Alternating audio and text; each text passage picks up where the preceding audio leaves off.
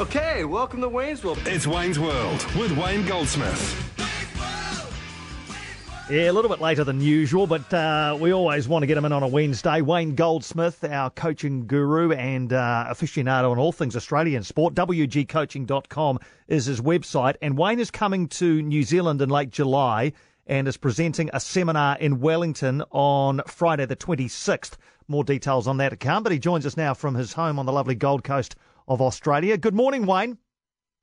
Mate, we're used to being late here in Queensland. We always say that uh, compared to where you are, we're two hours and 25 years behind. yeah, but it's a lovely place to spend some time, as all Kiwis who have been there will attest. Um, let's talk a, a, couple of issues. I was very interested to see uh, AFL in the headlines over the past week or so, um, both on and off the field. Did I see that a security guard at an AFL game between North Melbourne and the Greater Western Sydney Giants at Bellerive in Hobart actually went onto the field, a security guard, to try and break up a fight between two players. And what a fascinating situation that is. And the violence generally on the field is, has, has always had a strange dance about what is within the rules of the game and what is under common law and what citizens expect around safety and security and well-being. And obviously, this guy's had a look, and with his training as a security professional, he's looked and thought, well, hang on, maybe this is something I need to get involved in. And was led then to the on-field official yelling back and saying, I've got this under control. Yeah, no, fascinating because we've had some instances in all the football codes over the years where there's been extreme violence and broken jaws and broken bones and incidents of off-field violence where it's ended up in the courts and it's ended up as a, a straight uh, issue of assault. And maybe I would assume that he stepped up and seen what he would interpret as being a, a common assault and decided with his training the best thing to do was to get involved. It's a, it's a, it's a dicey one, isn't it? Yeah, uh, how's it been greeted by by those who have had the chance to comment on it? I I, I would imagine that there'd be a lot of people who say, hey, well, actually, he should be leaving what happens on the field to the on field officials. Has that been the general tenor of what people have been saying? Yeah, it's been the source of a lot of uh, talkback I've heard in the last few days and a lot of online discussion, and that's been the division. There's been one, it's on the field, it's part of the game, the game officials are trained to deal with it, it should be left to them. And the other side, and it'd be fair to say that I heard a discussion about this at ABC yesterday here where uh, people who are, it would be fair to say, outside the sport industry said, well, no, it's time that sport looked at itself not in isolation or being outside of the rules of assault or the or other rules that the society and the community expect to actually being seeing themselves as part of that and maintaining the standards that people will expect at nightclubs, walking down the street, in any other situation. So it's been fairly hot. Obviously, mate, the old heads, the guys that have been around the game for a while, you get the guys say, ah, it's all part of the game. And when we grew up, it was all part of what we did. And then you've got this other uh, thinking that's just come along and said, well, no, no, it doesn't matter what part of society you're in, even if you're on a football field, that there's bigger issues about assault. And not only to mention that, there's always issues around role models. What do we want kids thinking of the game? What do we want families experiencing when they go to the game? And it's certainly not violence. Is Aussie rules football a particularly violent sport in that way? Do you, I mean, we probably don't watch enough of it over here to know. Are there are there fights in most games between players? A bit of push and shove, sure, but are there actual fights between players regularly? Not really. it, it, it's it's a strange thing. I'm working across major. It, what I've seen over the years, and I think part of it is societal expectations, part of it is um, players being more professional, the standard of officiating, education about uh, behaviour, and, and just straight fact, no one wants to create, commit an offence that would lead to a send off or disadvantaging your team. I think all the football codes are a lot cleaner. Uh, generally, there's there's certainly a lot more niggle. And what you do in AFL, and and the, the unique nature of AFL is that it's um, generally played on very, very big grounds. You've got 18 on 18. and they talk constantly about matchups. And that means that instead of me thinking about who's on the outside or in the inside of me, as I might do in rugby or rugby league, I'm thinking about beating my man, my girl, my player.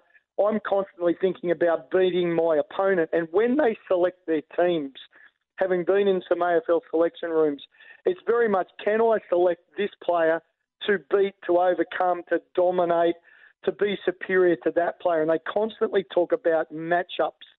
And the nature of it is very niggly and push and shove and elbows and shoulders and, and little things. But even in that environment, actual breakouts of fights are remarkably low, certainly at AFL level. And I, I think even NRL, Super Rugby, I, I don't know what the stats are exactly, but I, I would be surprised if the incidence of actually breakout fights are as common as it was maybe five, ten years ago. Having said that, I went to the Warriors Titans game the other night. There was a little bit of a push and shove, with, which led to a, a little bit of an all in, but I think that's been largely reduced in the game. Just staying with AFL, I see there's also been a uh, a crackdown on security or a perceived crackdown on security in the crowds this season, Wayne, and, and I saw a lot of online stuff with spectators almost feeling intimidated, frightened by the, the presence of uh, of security officers sort of walking up and down the aisles during a game and, and, and sort of thinking that they couldn't over celebrate for fear of it being misconstrued as some sort of violent act. Has that been talked about a bit? It is. It is a little bit, but take a breath. And you know, one of our most common topics that you and I tend to touch on is this changing nature of, of world sport. Now, the data that I've seen from the AFL, having been to a couple of briefings by a couple of their executive team recently, the number of kids who are playing AFL has dropped, and you and I have talked about that a lot. But the number of kids who are going to games, to live games, has dropped significantly as well, as is the number of kids, and let's say kids defined as 16 and down, the number of kids who are watching whole games on television has dropped significantly. I think everyone's got this perception that AFL gets it all right, and they do a lot of things very, very well because of money and resources and media exposure and a bunch of stuff. But in the bigger picture, they're experiencing the same downturn in live audiences, television audiences, and number of kids playing the game. Now, what they've done is gone to their clients, so the families, the kids, the people who are paying the bills, and said, what can we do to make the experience of AFL as a player, as a spectator, better for you? And one of the suggestions has been that families want to feel safe. Families want to feel that they can go to a game and not have to deal with any violence or negative behaviour. So then, as a consequence, in response, the AFL has increased security. So there's, mate, there's always a reason, and I, I might be getting old and cynical, but I always look at three or four things: money, power are the first at the, two at the top of my list. The reason that they need to make the game safe and have people and families, particular, feel safe at the games is they need to get more people coming to games because it's a money issue, and then that becomes an issue for purchase of tickets, merchandise, television audiences, and so on. So there's always a money and a power issue somewhere. Human behaviour is notoriously consistent around the world, my friend. They, they must, though, feel that uh, because there'll be collateral damage. There'll be those who are the uh, very vociferous uh, fans who believe, you know, oh, coming word, along, coming, coming along to the footy and, and hurling abuse at the opposition and, and maybe even the opposition fans is just part of the whole experience. They must, they must, there must be a, a danger of alienating that sort of fan and, and turning your um turning your AFL ground into a bit of a well, not a morgue exactly, but certainly a, a, much quieter place. Would that remove some of that atmosphere which is so integral to sport? Well, that's a wonderful comment, Piney. That, that's that's there's because of the society that we're in, that that the nature of of and, and very rightly so that the sensitivity of the public, the sensitivity of society to issues of race, to uh, homophobia, to negativity around skin colour, to, to, to any negativity around what we perceive as difference. The sensitivity demands that sports are far more uh, responsible and are far more uh, on the front foot in taking care of or being seen to be showing uh, leadership in ensuring that, that, that what culture, our society and what culture expects around those types of issues is maintained.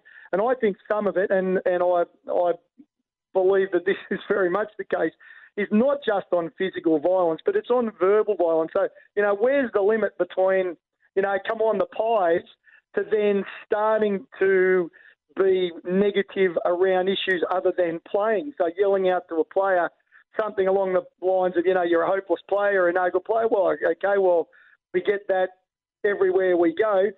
Where I believe that security is being briefed is more and more is around anything to do with race, anything to do with negativity around, you know, lifestyle, anything to do with that's going to bring not just the game into disrepute, but anything that doesn't meet cultural and societal standards.